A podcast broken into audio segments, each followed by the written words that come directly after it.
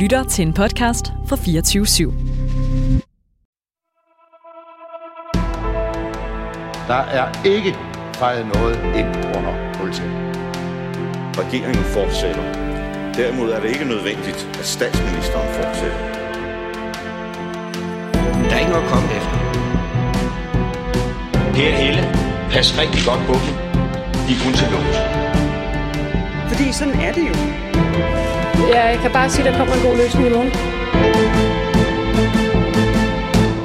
Velkommen til Ministertid, programmet, hvor en forhenværende minister interviewer en anden forhenværende minister. I dag et udvidet specialudgave af programmet med to timer. Mit navn er Simon Emil Amitsbøl Bille. Jeg er tidligere økonomi- og indrigsminister, men det skal ikke handle om mig. Det skal derimod handle om dig, Hans Engel. Velkommen. Tak for det. 6. september 1982 affyres et harpunmissil fra den danske fregat Peder Skram ved en fejl og eksploderer kun få meter over jorden i et sommerhusområde ved Lumsås i Nordvestjylland. Ingen mennesker lider overlast, men flere sommerhuse bliver totalt skadet. Over 100 huse får større eller mindre skader. Hvad tænkte du, Hans Inge? Det øh, skete den øh, 6. omkring øh, frokosttid, og på det tidspunkt var jeg chef for den øh, konservative presse- og informationstjeneste på Christiansborg. Jeg var på vej ud i øh, det køleskab, vi havde fælles øh, for at hente min madpakke, og inden fra telegramrummet, der lyder der alarmklokker, og jeg går ud og tager telegrammet, det er Ritzau, der udsender sådan en klokkelarm, og jeg går ud og tager telegrammet, og der står bare en linje, øh, missil affyret fra fregatten øh, Peder Skram, øh, fejlaffyret fra fregatten Peder Skram. Og så står der ikke andet, så tager jeg telegrammet, og så går jeg ind, alle mine kollegaer, de er begyndt at sidde og spise frokost, og så siger jeg til dem, det er fandme godt, at man ikke er forsvarsminister i det her land. Hans Engel, konservativ forsvarsminister 1982-87 og justitsminister 1989-93 i den konservative Poul Slytters regeringstid. Vi er tilbage i den kolde krigstid. Sovjetunionen eksisterer stadig. Diktatoren Leonid Brezhnev trækker stadig vejret, men er en gammel og syg mand, der snart skal dø på posten efter 18 år i spidsen for den østlige supermagt. Tre år forinden har den vestlige forsvarsalliance trukket sin, truffet sin såkaldte dobbeltbeslutning, der betød, at den vestlige lande vil opsætte nye missiler vendt imod Moskva, hvis ikke Sovjetunionen vil droppe sin missiloprustning i det dengang kommunistiske Østeuropa. I Danmark får vi den første og hidtil eneste statsminister for det konservative Folkeparti, nemlig Poul Slytter, i spidsen for en såkaldt firkløverregering, bestående af de konservative Venstre, Centrumdemokraterne og Kristi Folkeparti, altså det, der i dag hedder Kristdemokraterne. Der er otte ministerposter til de konservative, og forsvarsministerposten er den sidste, der bliver besat. Hvordan foregik det, Hans Engel? Det foregik jo øh, på den måde, at jeg havde som, øh, som øh, Slytters øh, pressechef, i dag vil man sige rådgiver eller spindoktor eller noget, der havde jeg jo fulgt øh, hele regeringstilblivelsen øh, på aller tætteste hold. Og det var faktisk et meget dramatisk forløb, fordi øh, det, det stod ikke skrevet nogen steder, at det absolut skulle være Slytter, der blev statsminister. Kunne lige så godt være blevet Venstres øh, formand Henning Christoffersen. Og øh, det var heller ikke sikkert, at det blive den regeringskonstellation med de fire partier. Så der var meget usikkerhed helt frem til det sidste, og der var den helt store usikkerhed.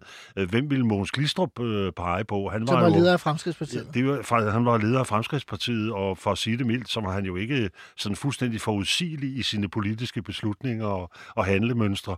Så, så øh, derfor var der frem til det sidste usikkerhed. Og øh, da man så bliver enige, V og K bliver enige med tilslutning fra CD og de kristlige om, at øh, regeringen skal dannes, øh, det skal være en firekløverregering, og Slytter skal være statsminister, så begynder jo øh, udpegningen af ministerne. Øh, ministerposterne fordeles øh, sådan fra centralt hold. Det er partilederne, der, der gør det. Og øh, jeg følger jo så, øh, hvordan øh, den ene minister bliver udpeget efter den anden, og... Øh, og selvom Slytter i virkeligheden ikke, han havde ikke autoriseret mig til at være den, der sådan orienterede medierne, så måtte der jo være en, der ligesom fik, fik historierne ud hen ad vejen. Så derfor var, var jeg jo en del af journalisterne på Christiansborg, som var fuldstændig klar over, at jeg, jeg, jeg sad med den viden og godt kunne dele den med, med dem, hvem der blev minister. Så sker der det ved frokosttid af Slytter. Jeg havde kontor øh, på etagen ovenover ham, og ved frokosttid... Inde på Christiansborg? Øh, inde på Christiansborg, ja. Øh, han sad faktisk, hans kontor var dengang der, hvor, hvor den socialdemokratiske partiformand har siddet siden, fordi der blev byttet om. Øh, sidst var det så Mette Frederiksen, det er der, hvor Mette Frederiksen sad, hvor Slytter havde kontor. Men, men, men bedst være med det. I hvert fald så ringer Slytter øh, op til mig det, øh, ved frokosttid, og så siger han, har du noget stærkt? Og så troede jeg, at det var ham selv, der ville have en øl eller et eller andet. Jeg tænkte, nå, han er, han er, han er ved krokke nu, han skal være statsminister. Så siger jeg, jeg tror ikke, vi har andet end øl eller et eller andet stående. Ikke? Så siger han, så tag sådan en, og så kom ned til mig. Og jeg tænkte, det var da mærkeligt, mig, at statsministeren er ved at blive lidt gagag allerede. Så jeg kommer ind der, og øh, Slytter havde to sekretærer, gruppesekretærer og sin egen sekretær, der sad på kontoret, og de sidder og stiger på mig. Meget alvorligt. Og jeg tænkte, nå, hvad, hvad foregår der? Og senere fik jeg at vide, at Slytter havde sagt til dem, I skal være klar over, at den næste, der træder ind ad døren, det er den nye forsvarsminister. Og da jeg så træder ind, så tænker de, det er jo bare Hans, ham ser vi jo. Deres kollega. Ham ser vi jo 10 gange om dagen, ikke? Så, så jeg går ind, og så siger Slytter, nu skal du høre, jeg har, jeg har tænkt mig, at du skal være forsvarsminister. Det er jo ikke det, jeg har... Altså, jeg havde faktisk selv troet, at uh, Slytter ville tage mig med over i statsministeriet som hans pressechef derovre. Som en slags spindoktor. Ja, som, ja, lige præcis. Ikke? Det var faktisk det, jeg havde sat næsen op efter, og det, det var en job, jeg rigtig gerne det ville, det ville ligge lige til højre ben. Øh, så jeg havde, ikke, jeg havde slet ikke forestillet mig selv, at jeg skulle øh, være medlem af regeringen. Og jeg tænker mig så om, og, øh, og nu forsvaret har sådan set altid interesseret mig, og jeg har selv været i Livgarden og sådan, så det, så det, var, ikke, det var ikke et område, der lå mig, lå mig fjernt. Jeg havde fulgt øh, forsvaret meget tæt i mange år, og jeg havde også, da man lavede et stort forsvarsforlig i 1981, øh, hvor Palle Simonsen var konservativ forhandler, der havde jeg selv været meget inddraget i det, øh, altså øh, i forhold til de konservative forhandlere. Så, så det, var, det var bestemt et område, jeg, jeg kendte godt. Så jeg siger til Slytter, at øh, det, det vil jeg gerne, og jeg takker ham, og, øh, og så siger han, da jeg er på vej ud af døren, så siger han, øh, husk lige, du skal have mørkblåt tøj på, når vi skal hos dronningen, hvis du har et sæt. så, så jeg havde et sæt, ja. Så, øh, så, så, så, så smuttede jeg ud. Og da jeg så kommer ud på gangen, der står så alle journalisterne, og så siger de, øh, hvem skal være ny forsvarsminister? Og så siger han står her, og så går jeg videre.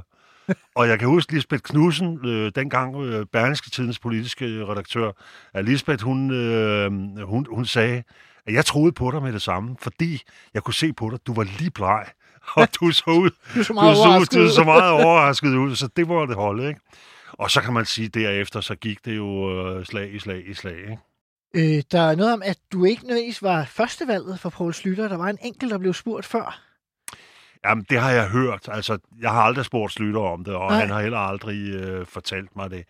Altså, man kan sige, jeg tror, at de fleste havde regnet med, og det havde han i hvert fald selv, at øh, Knud Østergaard, der havde været forsvarsminister meget, meget kort tid i VKR-regeringen, altså der slutter i 71 ja. under Hilmar Bavnsgaard, at, øh, at han havde regnet med, at det skulle være ham. Det ved jeg også fra det ved jeg både for ham selv og også hans familie. Han havde i den grad regnet med det, og han var meget, meget skuffet over, at han ikke fik Boston. Men der må jeg så bare sige, jeg tror, det havde meget at gøre med, at han ikke tilbudt den, og det tror jeg havde meget at gøre med, at der forlid i 81 bliver lavet. Der øh, er han meget utilfreds med det forlig, og han, han tager dissens, altså han skriver sit eget øh, betænkningsbidrag, hvor han tager afstand fra de omstruktureringer, der gennemføres i forsvarsledelsen. Bare lige så lytterne med, at det er, når Folketingets udvalg, de skriver sådan en skriftlig øh, ja. betænkning, hvor man siger, hvad har holdningen har partierne, præcis. og så kan man som enkeltmedlem sige, jeg mener noget andet, og det gjorde Knud Østergaard Og det var præcis det, han gjorde. Altså han tog i denne her betænkning, der tog han forbehold over for øh, den nye forsvarsledelsesstruktur. Og der kan man sige, hvis du gør det, så ved man godt i politik, at så løber du den risiko, at så bliver du i hvert fald ikke minister på det område, fordi Slytter var på ingen måde interesseret i, at forsvaret skulle være en slagmark. Altså, øh, ligesom jeg tror, Mette Frederiksen i dag øh, absolut ikke ønsker at have forsvar som politisk slagmark øh, med, mellem de blå, så ville Slytter heller ikke dengang have det som en slagmark med Socialdemokratiet og de røde. Og, og hvis en minister kom ind, som allerede på forhånd havde taget forbehold over for det forlig, øh, over for den forsvarsordning, han selv skulle administrere, så, så ville det være svært. Så jeg tror simpelthen, det var det, der var årsagen.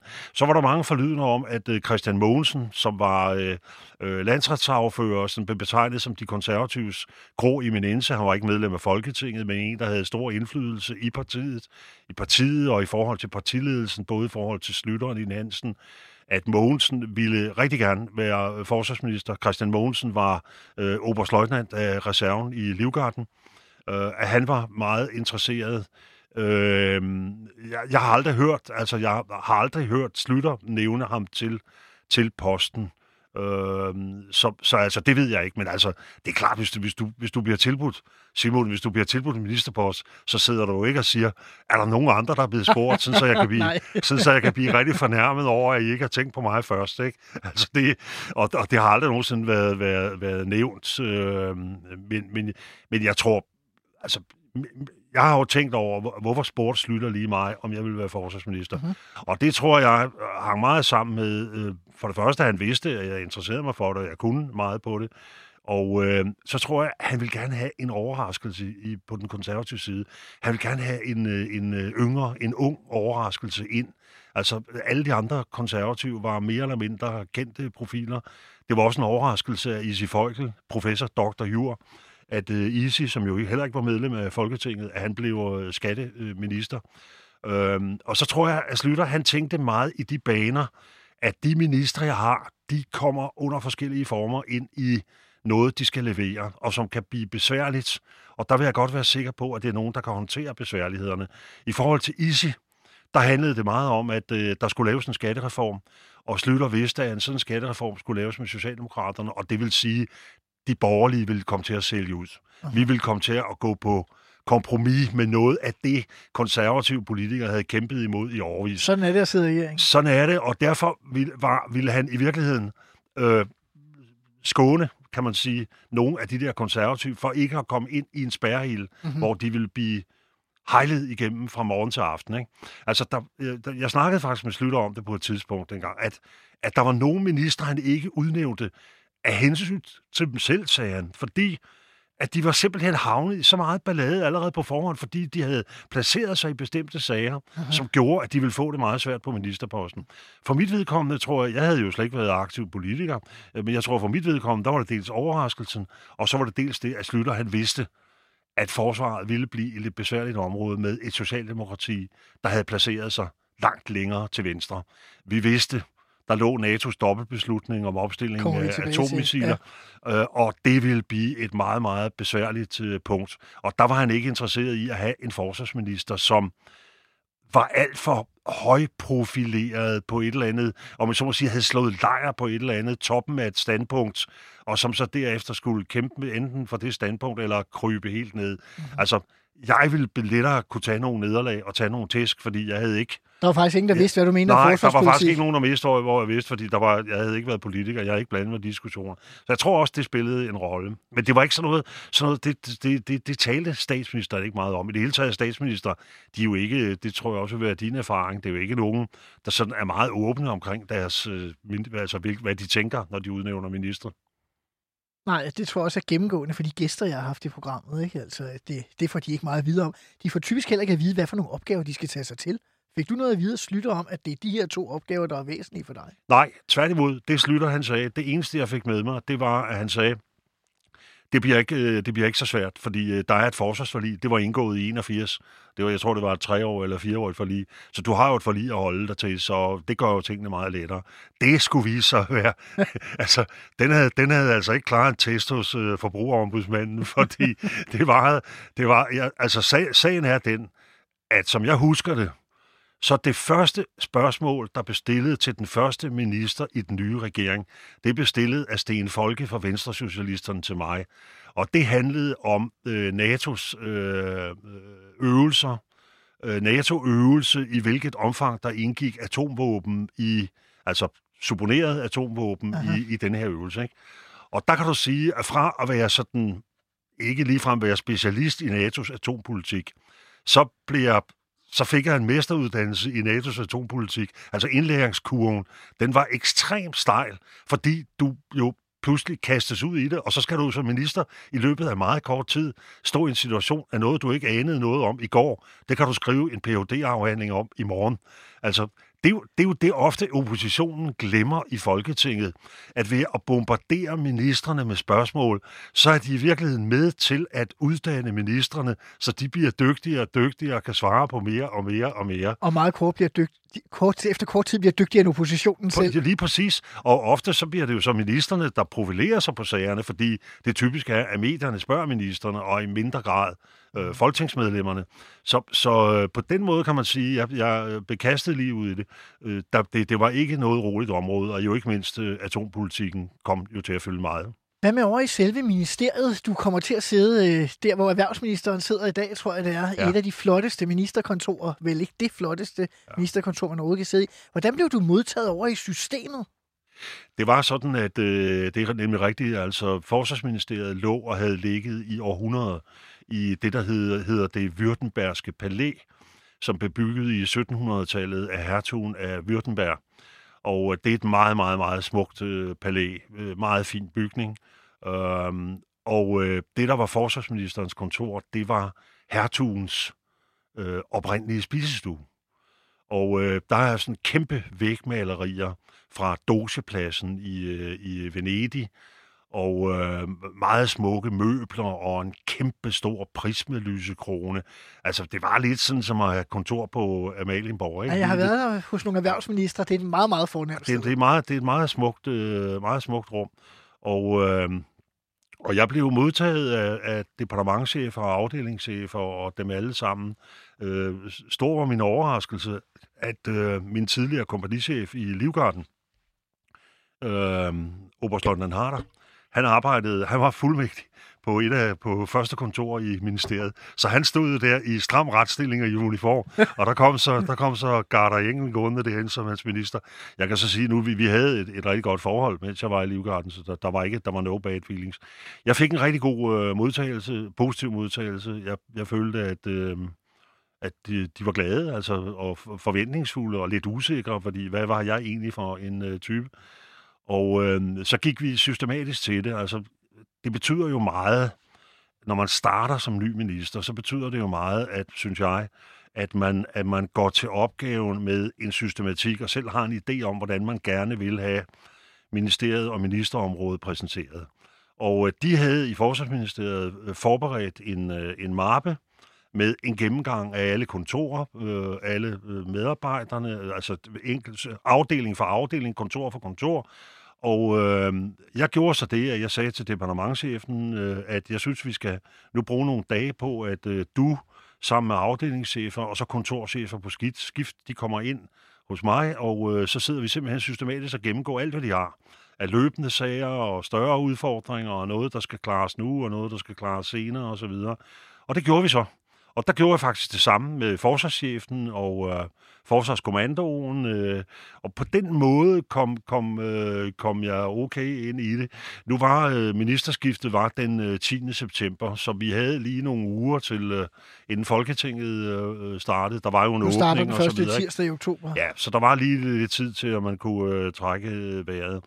Og øh, de, jeg, jeg havde rigtig gode medarbejdere, øh, øh, og, øh, og vores kemi, den kørte godt sammen. Vi havde det, vi havde det sjovt, vi havde det spændende, og... Øh, men altså det der med, at du, at du får en, en ordentlig tilgang til det, og at departementchefen også lytter. Min departementchef, Paul Werner Christiansen, havde været i Forsvarsministeriet i mange, mange, mange år. Han begyndte faktisk at nærme sig pensionsalderen som 70-årig.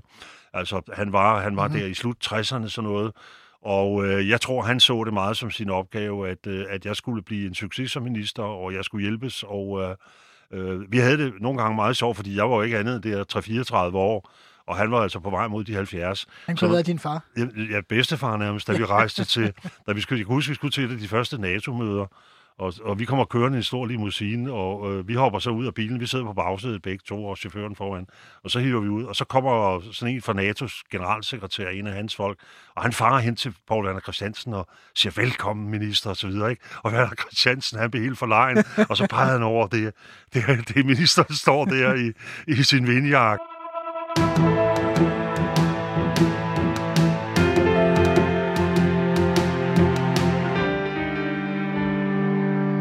Skal tilbage til missilet fra fregatten Peder Skram, det der blev kaldt HOSA-missilet, som ramte sommerhusområdet ved Lumsås. Kun få dage efter, du er blevet forsvarsminister, er du ude på Holmen i København, hvor Peder Skram ligger til og hører nærmere om ulykken. Hvordan var det? Ah, det, var en, øh, det var en meget, meget øh, deprimerende oplevelse, vil jeg sige.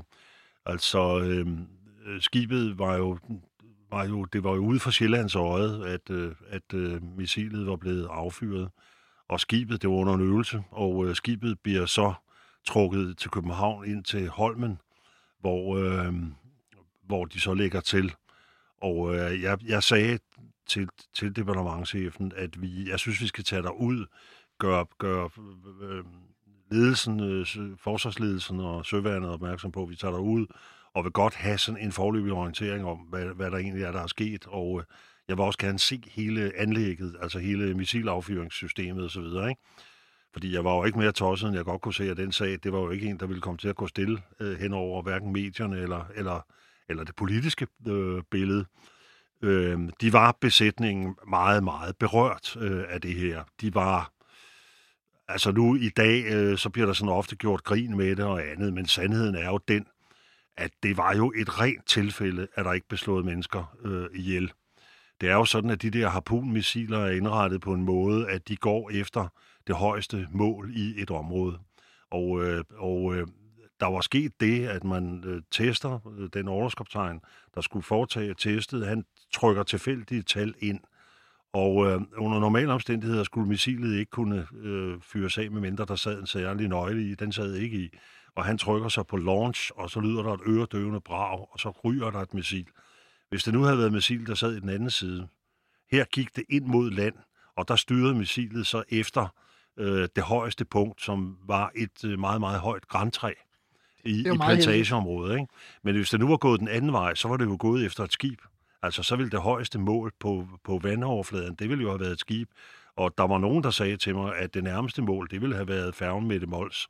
Og det er klart, hvis... Som hvis gik skib, fra Sjællands Øde over ja, klart, til, hvis et passagerskib til, til pludselig var blevet ramt af, af et sådan exocet-lignende missil, så havde det jo været en total katastrofe. Mm-hmm. Så alle var godt klar over, at det her, det er, det er noget sluppet. Der bliver hurtigt givet besked om, at der er ikke nogen til skadekommende, og det, det gør selvfølgelig, at lettelsen er stor.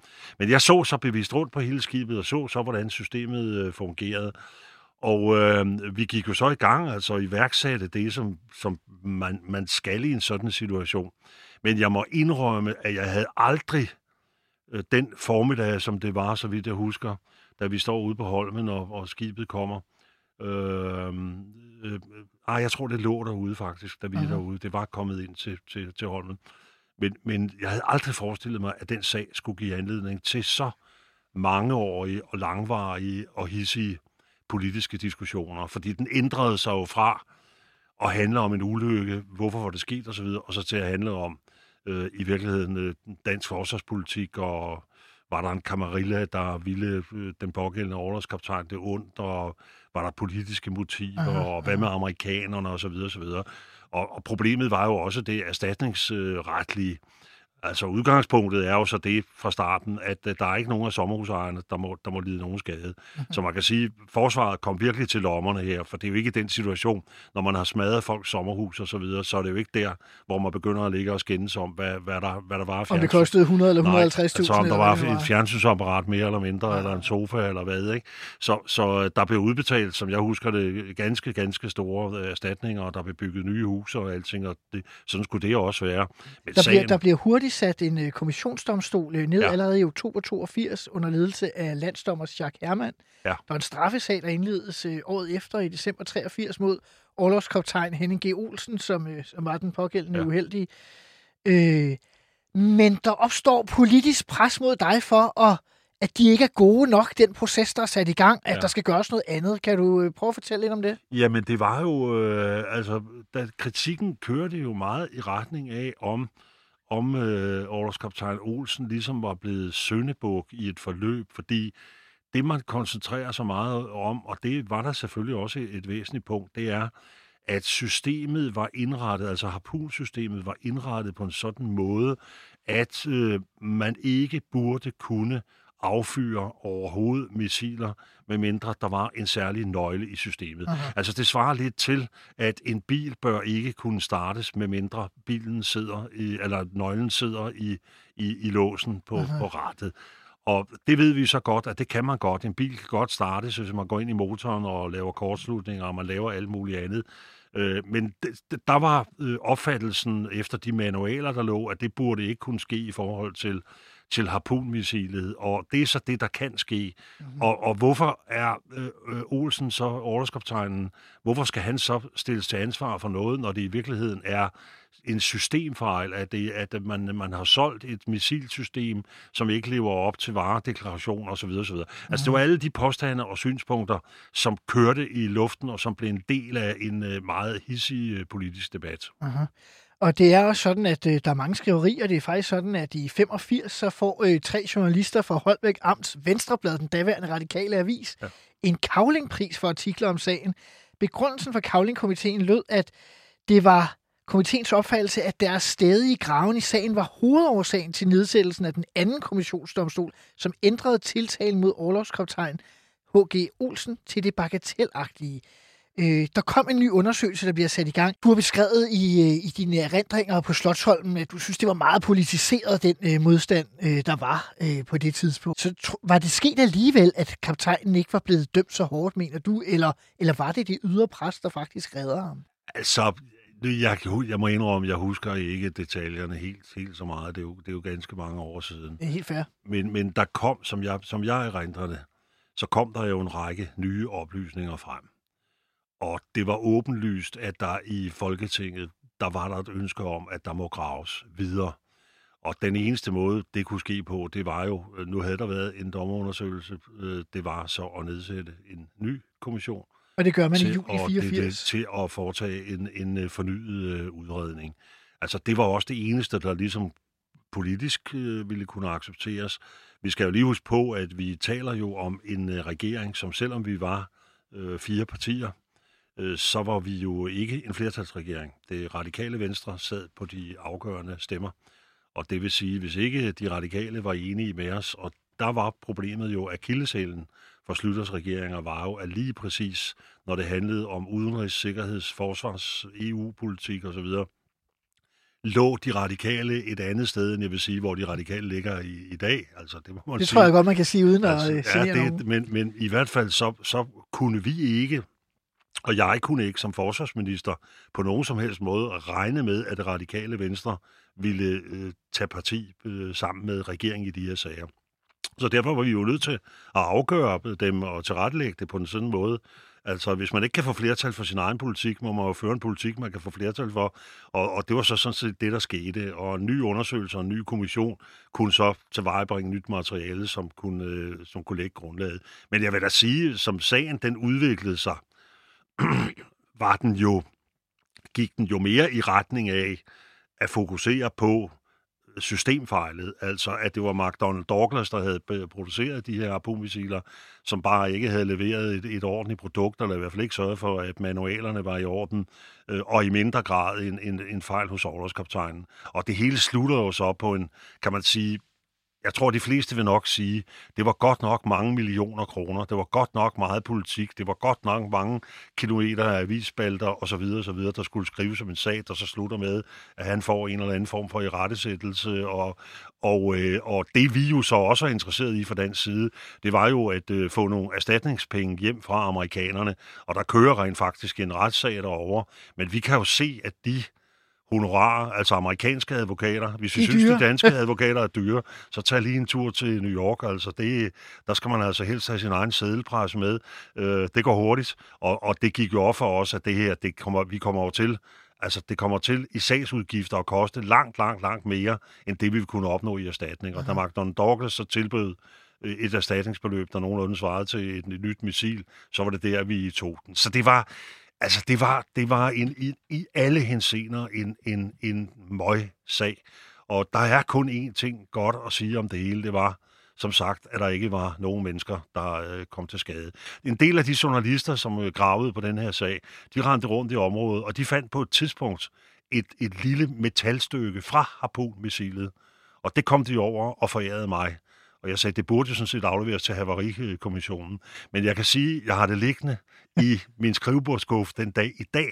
Der ligger det i en lille æske på vat og minder mig om et hulens besvær, jeg havde med den sag igennem år.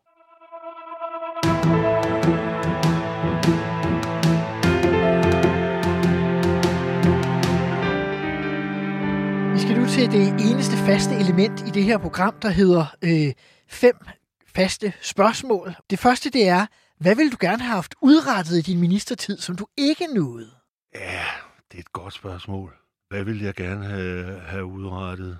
Øhm, jeg synes faktisk, jeg fik nået meget af det, jeg, jeg, jeg gerne ville øh, med, med de muligheder, der var. Jeg kunne godt have tænkt mig at, at, at få, få lavet et, øh, et større forsvarsforlig, øh, inden jeg var sluttet. Jeg lavede et, men jeg kunne godt have tænkt mig at lave, at lave et, et yderligere.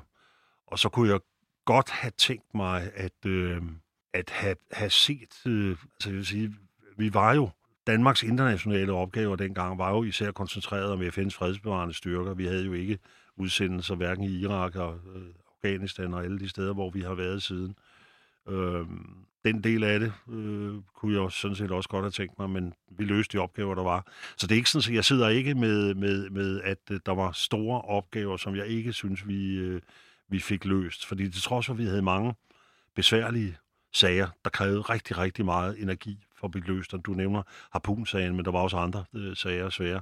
Så lykkedes det rent faktisk også at få skabt øh, mange gode rammer omkring det, det danske øh, forsvar. Det er måske en meget god øh, spring til det næste spørgsmål, for hvad var din ministertids værste øjeblik? Ah, det værste, må jeg sige, det var jo fodnotepolitikken. Øh, ikke? Det var fodnoteårene. Altså, øh, det er jo der allerede i, i, i maj 83, at, øh, at vi på grund af Folketingets øh, beslutning er nødt til, og, øh, og det er så ved et forsvarsministermøde, det er et møde i NATO's atomplanlægningsgruppe, der er jeg jo nødt til at tage øh, det, et forbehold.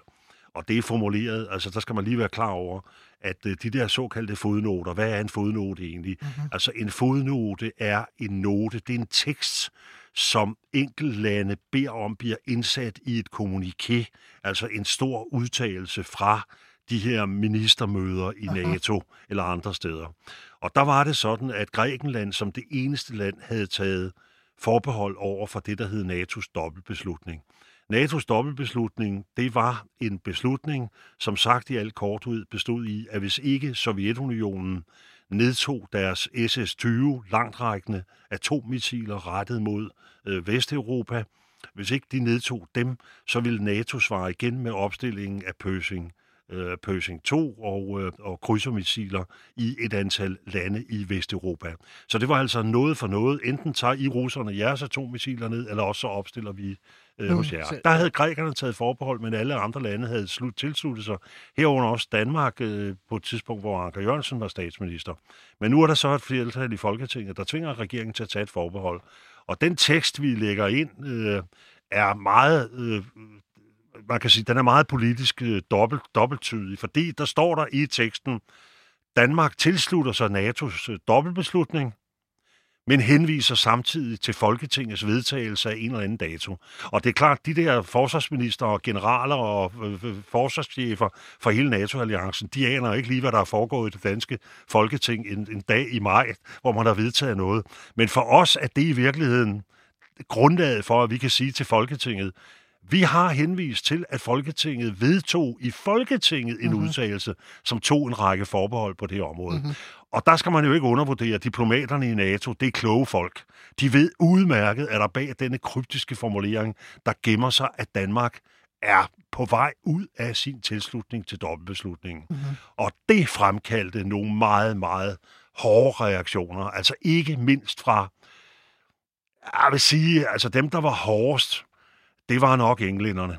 Amerikanerne havde, mærkeligt nok kan man sige, øh, den amerikanske forsvarsminister Kasper Weinberger, som var Reagans øh, meget nære. De var personlige venner. Ja. Ham, øh, Janie Weinberger og, og Nancy Reagan var veninder, og, og de havde arbejdet sammen i Kalifornien. Han havde været, øh, han havde været Reagans øh, budgetdirektør i Kalifornien og sådan noget. Da han var guvernør der. Da han var guvernør der, og, øh, og så, så han var virkelig præsidentens øh, mand. Og Weinberger fik jeg et super godt forhold til, og besøgte ham to gange i USA. Og han besøgte, han var faktisk den første forsvarsminister, amerikanske på besøg i Danmark i mange mange øh, år. Der havde ikke været nogen i masser af år. Sagt i en parentes, han kom flyvende og landede ude i Værløse, og det fly, han ankom i, som han brugte som sit fly, det var det fly, som John F. Kennedy fløj i til Dallas, da han blev skudt. Så der er også en lidt historie Ja. knyttet til det, ikke? Øh, men det, det korte og lange er, at amerikanerne var faktisk ret forstående for, de har også en kongres, der kan være besværlig, og det spejler sig lidt. Øh, englænderne har jo et system, hvor regeringen fører hele politikken, Ja. og parlamentet, dem gider de stort set ikke at høre på. Øh, så, så den engelske forsvarsminister Michael Heseltine, der, der blev kaldt for øh, Tiger, eller Tarzan, han blev kaldt for Tarzan, han var virkelig hård. Altså, der kunne jeg godt se England i 1807 og 1801. Hvordan de Lord tævet Nelson. Danmark. Der kan man godt se dem altså sænke den danske flåde og så videre, Ja. brænde, brænde København af, ikke? Altså, tyskerne var hjælpsomme. Nordmændene var hjælpsomme. Men det er klart, vi oplevede jo danskere, vi oplevede jo øh, hollændere og belgier, altså. Altså de lande, som rent faktisk skulle opstille atommissiler på deres Og område. hvilke lande var det? De havde, nej, det ville vi jo ikke. Nej. Og de havde, de, havde det jo, altså, de havde det jo meget sværere. Der var jo kæmpe demonstrationer i alle landene. Der var trusler. Øh, den tyske forsvarsminister Manfred Wörner, hans kone, som jeg havde til bords, øh, ved, ved, hun var journalist i Berlin, hun fortalte mig, Elfie hed hun, øh, hun fortalte mig, at hun og Manfred Wörner, at de havde været nødt til at flytte ind og bo i det tyske forsvarsministerium på grund af trusler og så videre. og Meget højspændt. sikkerhedsvagter alle vegne. Hun sagde til mig, når Manfred og jeg vi gerne vil være alene, så er vi aldrig mere, er aldrig færre end fire personer i rummet. Så, så, så, så altså, deres liv var præget af Ja, ja. Og, og, og så synes de, at det her sidder danskerne, som ikke engang vil have atomvåben stående, nu vil de safthus må heller ikke betale til de jordarbejdere, som vi har besluttet skal finansieres via NATO's infrastruktur. Så, så landene blev i stigende grad over de kommende år meget sure på os. Det krævede en kæmpe indsats af de danske diplomater, af de NATO-ambassadører og, og vores ambassadører i Washington osv. osv. Altså hvis ikke Danmark havde haft nogle ambassadører, Anker Schwarz og Otto Borg og Peter Dyvi og så videre. Nogle af de bedste ambassadører, Danmark har haft i, i, i, efter 2. verdenskrig. Hvis ikke vi havde haft dem til ligesom at forklare, have de rigtige kontakter og så videre, så videre, så var vores problemer blevet endnu større. Og det var en kæmpe balance, fordi I skulle signalere til NATO-partnerne, at I stadig tog det alvorligt, og samtidig skulle I signalere til et flertal i Folketinget, at Ja. I selvfølgelig også respekterede ja. det. Øh, det ændrede også dansk indrigspolitik i alle år fremadrettet, fordi en regering pludselig kunne have et flertal imod sig på et afgørende område, og ikke tage konsekvensen og, og gå af. Altså, I må også have haft interne diskussioner af, skulle man Ja. ikke tage konsekvensen? Det havde vi da også. Altså, du kan sige, at, øh, at øh, Slytters opfattelse var jo den, at øh, altså det letteste, det er jo bare at gå af eller udskrive et valg. Mm-hmm. Men, men det, det kommer vi formentlig til at tabe. Øh, øh, og, og det, der er regeringens, skal vi så sige, hovedmål, det, der er regeringens raison d'etre, det er i virkeligheden den økonomiske genopretningspolitik. Og her har vi flertal med de radikale, og her kan vi præstere utrolig meget for, at Danmark kommer væk fra den afgrund, som øh, vi var på vej imod øh, under Anker Jørgensens øh, ledelse, og som Knud Heinesen jo glimrende beskrev. Der var socialdemokratisk Øh, Socialdemokratisk finansminister osv. Altså dansk økonomi var fuldstændig på vej ned mod afgrunden. Og, og der, øh, det var ligesom grundlaget, og for, for at kunne fastholde den kurs, så måtte vi æde nederlagene på det sikkerhedspolitiske område, fordi der havde vi ikke de radikale med os. Og der kan man sige, der anlagde øh, Venstre og Konservativ en meget forskellig stil. Ja. Fordi øh, hvor øh, Uffe Ellemann Jensen som Venstres øh, leder og, og udenrigsminister jo søgte meget konfrontation med Socialdemokraterne og, og lagde meget vægt på ligesom hele tiden at bevise over for vores allierede, at det her det var en regering, som, om man så må sige, det kan godt være, at skibet gik ned, men det gik ned med vejene flag. Så var konservative, det var Slytters det var også min linje, altså jeg, jeg afstemte det meget med statsministeren, det var at sige, altså, altså det nytter jo ikke noget, at vi sidder og råber og skriger over, at vi er tvunget til at føre en politik, øh, så, må vi, så må vi drage konsekvensen og gå af. Mm. Altså enten, man, man kan ikke, vi lever i et parlamentarisk system, hvor Folketingets flertal øh, øh, har den bestemmende indflydelse, og vi kan ikke sidde og føre politik øh, provokatorisk imod Folketinget, øh, og i øvrigt så udstiller det også bare vores egen magtesløshed, og det får endnu flere af vores egne vælgere til at sige, Jamen, hvorfor går I ikke af? Altså, der var der mange øh, konservative officerer og, og folk i partiet, tillidsfolk, der synes det var forfærdeligt, at Danmark skulle tage de ydmygelser med, med, med fodnoterne. Men når vi så forklarede sammenhængen, altså, hvad, hvad tror I, altså, hvor tror I den økonomiske genopretning er? Hvad kan vi, det trods for, at vi øh, nu må tage de nederlag, så forklarer vi vores allierede, at vi, øh, altså, at vi gør, hvad vi kan. Og vi søgte jo hele tiden praktiske løsninger, fordi der er jo meget omkring, meget i udenrigspolitik er jo ord. Mm-hmm.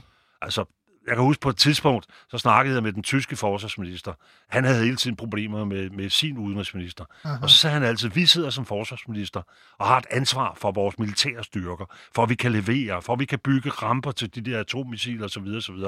Udenrigsministerne, det er ikke andet end udtalelser og deklarationer og ord og ord og ord. Og så sagde han, disse statsmænd der luksusklasse. Og det udtryk, det udtryk har jeg altid haft i mit baghoved om udenrigsministerne. Statsmænd der luksusklasse. Og fodnotepolitikken kører i virkeligheden videre helt frem til 1988, et år efter, et halvt år efter, du holder op som forsvarsminister, og bliver løst ved, at der kommer en forståelse vel i virkeligheden primært mellem Venstre og de radikale, som gør, at de radikale kan komme ind i regeringen, og så tilslutter sig i virkeligheden og accepterer den politik, som regeringerne har ført. Vi skal videre med de andre øh, faste spørgsmål. Hvad for din ministertid er du flov over om noget? Øh... Der er ikke noget, hvor jeg sådan øh, er flov, men jeg synes, jeg synes, vi havde nogle, altså vi havde, vi havde nogle tabersager, som, øh, altså især en, hvor jeg vil sige, hvor, hvor jeg synes, det var, øh, hvor det var flot øh, for, for, for, for mig, for ministeriet, for i virkeligheden også for vores parlamentariske system, for Folketinget. Mm-hmm. Og det var den såkaldte gebyrsag. Og øh, nu, selvom det er et langt program, så rummer det næppe mulighed for, at jeg kan gå ned i detaljen. Men skal jeg sige det i al sin korthed, så består det i, at øh, Rigsrevisionen på et tidspunkt, det var mens jeg var justitsminister, ja. øh, og der øh, rejser Rigsrevisionen tvivl om, hvorvidt de gebyrer, man ophæver fra, øh, fra ministeriet, fra politiets side, og det kan for eksempel være på, på pas og kørekort og alle mulige polititilladelser osv. osv., om de i virkeligheden er ulovlige forstået på den måde, at der er ikke nogen klar, tydelig hjemmel i finansloven til at opkræve dette. Og det giver jo anledning til en kæmpestor politisk debat, hvor ikke mindst Socialdemokratiet virkelig, virkelig, virkelig kører den til grænsen, fordi det, det vi taler om, og det der stilles krav om, det er, at der skal tilbagebetales. Der er forskellige jurister, og også ombudsmanden udtaler Så folk skulle have deres gebyr for De skulle pludselig have deres gebyr tilbage, og nu, jeg husker ikke tallet, men det var adskillige Gennem milliarder. mange, mange år. Det var, det var milliarder ud over det administrative kaos osv. osv. Og det vil vi simpelthen ikke ind i. Mit store problem er, at der i Justitsministeriet er juridisk uenighed. Der er nogen lovafdelingen, som mener, at øh, Rigsrevision og ombudsmand og så videre har ret, og der er andre herunder departementchefen, som siger, nej, de har overhovedet ikke ret. Vi har fuldstændig øh, ret til at opkræve de penge. Så sker der heldigvis det, at en borger ude i samfundet, øh, og det er en, som sådan ofte skriver mange læserbreve, og, og sådan, altså en af de der gode borgere, som hele tiden vil teste systemerne, og, og ikke, ikke tage svar for regeringer for, for gode varer, for gode varer osv., osv. Han anlægger simpelthen sag, Altså, han anlægger sag mod staten, fordi han vil have pengene for sit Han vil pas. have sine penge. Han vil simpelthen have 80 kroner tilbage for, for det pas, han har, han har købt. Og pludselig så er der en sag, øh, og så vidt jeg husker, jeg er ikke sikker, så får han bevilget fri proces og sådan noget. Sagen kører, og det er klart, så længe du har en sag kørende ved domstolen, så, så låser det jo lige så, så kan vi jo ikke begynde at agere politisk. Det er klart.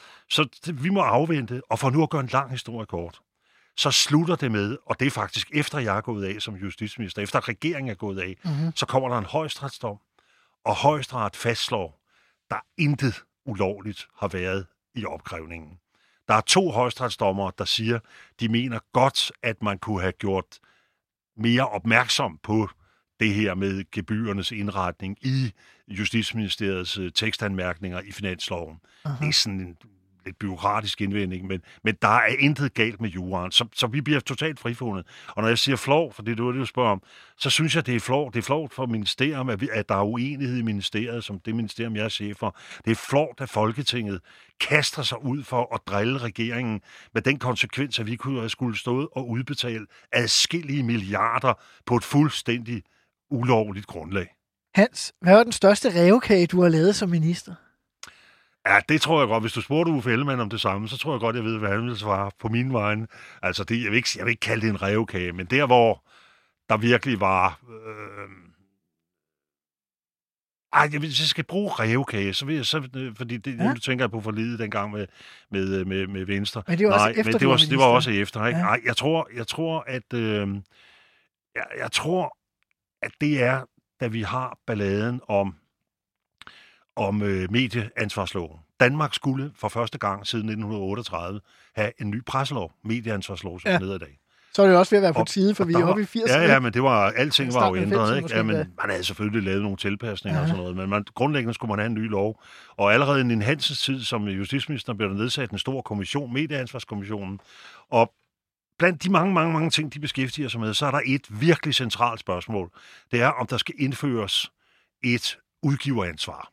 Og det kan lyde øh, meget teknisk osv., osv., men i virkeligheden handler det om, at når du har et medie, uanset om det er en radiostation eller tv eller en avis, er det så den øh, øh ansvarshavende chefredaktør, der over for loven står til ansvar for indholdet, Mhm. uh-huh. eller skal man også indføre et øh, ansvarsregler, som betyder, at de, der er udgivere, og det vil sige for eksempel i et bladhus, så er det bestyrelsen, Aha. Altså for eksempel politikens bestyrelse, Berlingskes, øh, Berlingske Medies bestyrelse, skal kunne gøres øh, medansvarlige for det, der står.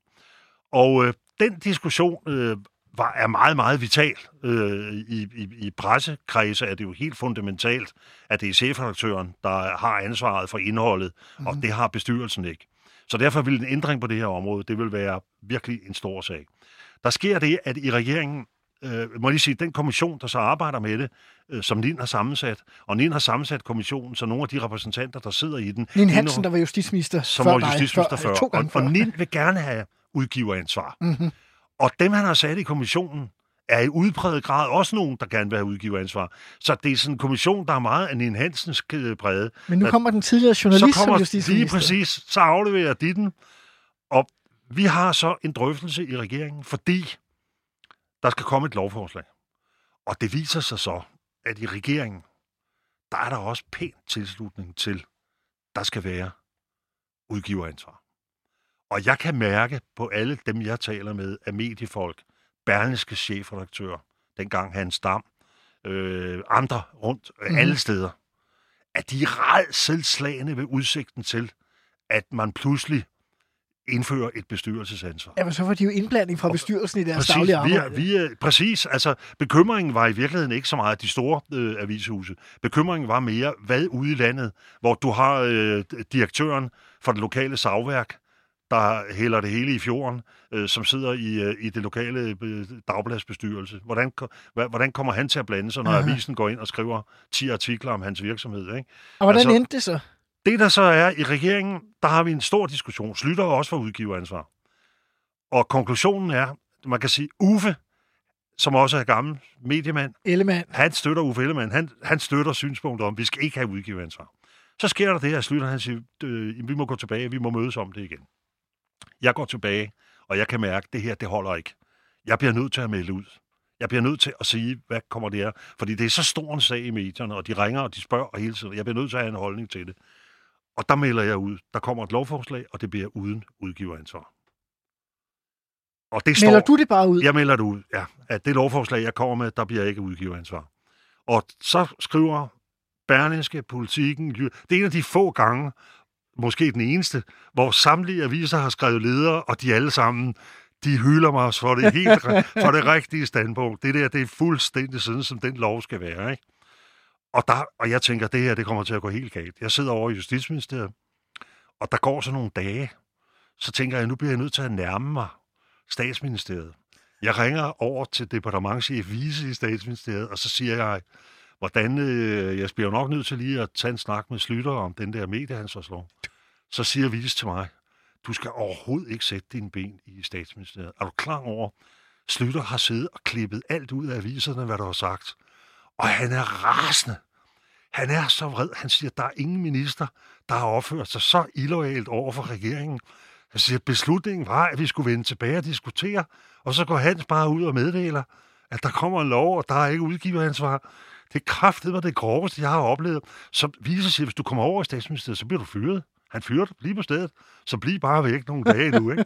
Men jeg kan jo ikke blive, jeg kan jo ikke blive væk fra det For hele. evigt, nej, er så der er, så der, der er ministermøde så om tirsdagen.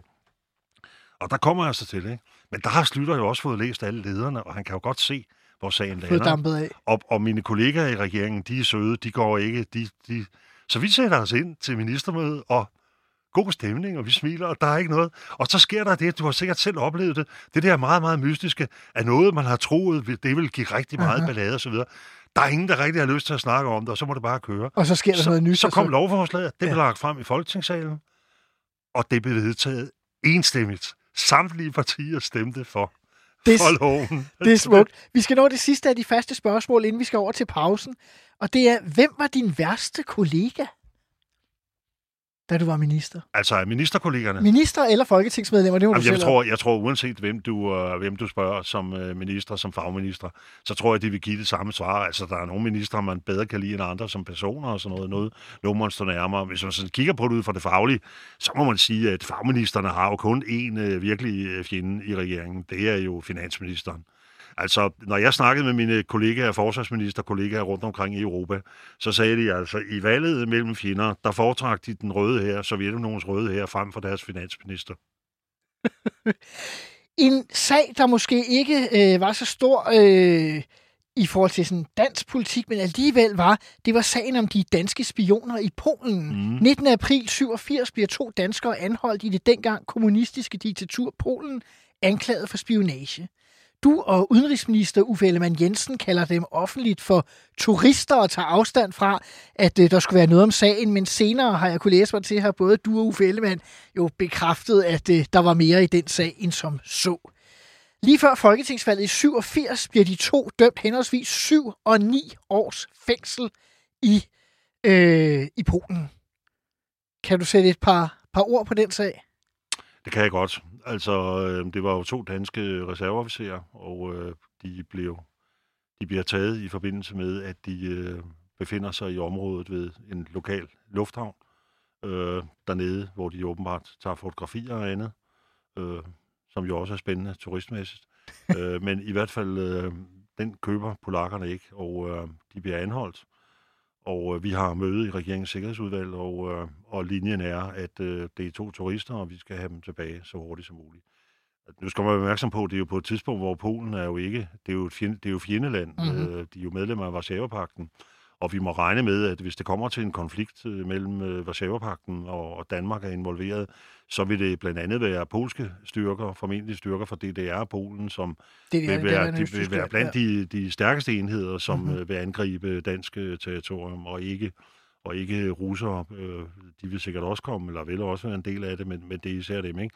Så det er selvfølgelig et, et område, der er interessant for os. Som forsvarsminister har man jo selvfølgelig et kendskab til øh, øh, efterretningstjenestens øh, generelle virksomhed, og til hvad, hvad de sådan laver, hvad er formålet, og hvad er økonomien, og hvad er strukturen, osv. osv. Men som forsvarsminister sidder du altså ikke og styrer enkelte operationer. Øh, og du har heller ikke noget kendskab til personer. Mhm. Mm-hmm. Du ved ikke, hvem, og skal heller ikke vide, hvem, hvem det er, der arbejder øh, for det. Øh, så er det selvfølgelig chefen for efterretningstjenesten, øh, som, og det gælder samme for politiets efterretningstjeneste i virkeligheden, så er det jo chefen, der ligesom må skønne, øh, om, om der er sager, der har en sådan betydning, at man vil orientere øh, en minister øh, om det. Og jeg vidste ikke, altså på forhånd øh, anede jeg intet om denne her sag. Øhm, øhm, øh, og øh, øh, det lykkedes jo så heldigvis med et godt samarbejde og Udenrigsministeriets indsats osv. osv. at få dem hjem til Danmark. Det kostede vist nok en kaution af en vis størrelse. Mm-hmm. Øh, og øh, så kom de hjem, og de kunne så fortsætte deres øh, liv i Danmark. Der var så mange gætterier, fordi det er først i oktober, at øh, så vidt jeg husker, er det først i slutningen af oktober, at de, at de kommer tilbage Efter der har været valg i september 87. Og der har været valg i september, og der bliver, der bliver jeg øh, afsat som øh, forsvarsminister. Øh, På Slytter fem siger- år, femårsdagen for din udnævnelse. Ja, lige præcis. Øh, Slytter siger til mig, nu har, nu har du været forsvarsminister i fem år, og du kan sådan set godt fortsætte fem år mere, men altså nu er tidspunktet kommet, for, hvor du skal være rigtig politiker. Altså nu, nu, nu skal du ikke bare sidde derovre og hygge dig i forsvarsministeriet. Nu skal du lære noget om skattepolitik og boligpolitik og socialpolitik osv. osv. Ikke? Så, så det er de der forlydender, som er meget øh, med at køre ret massivt, at jeg nok er blevet fyret på grund af den sag med øh, spionerne. Altså, det kan jeg jo ikke dementere, men Slytter har aldrig nævnt det for mig. Mm-hmm. Altså, det har aldrig nogensinde været, for nogen mente, at han ville, han ville redde mig, før at der kom en stor skandale. Sagen var den, at der var sådan set ikke... Øh, at det er klart, der blev stillet spørgsmål til det, og kritik og så videre, men dybest set, så var alle jo interesseret i, at de der folk, de to øh, officerer, de blev trukket hjem, og så få den sag sluttet. Og man undgik en diplomatisk øh, krise yderligere. Ja, det gjorde man. Hans Engel, tak for at snakke om din forsvarsministertid, og så vender vi tilbage i anden halvleg om justitsministertid. Kære lytter, du har lyttet til et program fra 24 /7. Du kan finde meget mere modig, nysgerrig og magtkritisk taleradio på 24 7 appen Hent den i App Store og Google Play.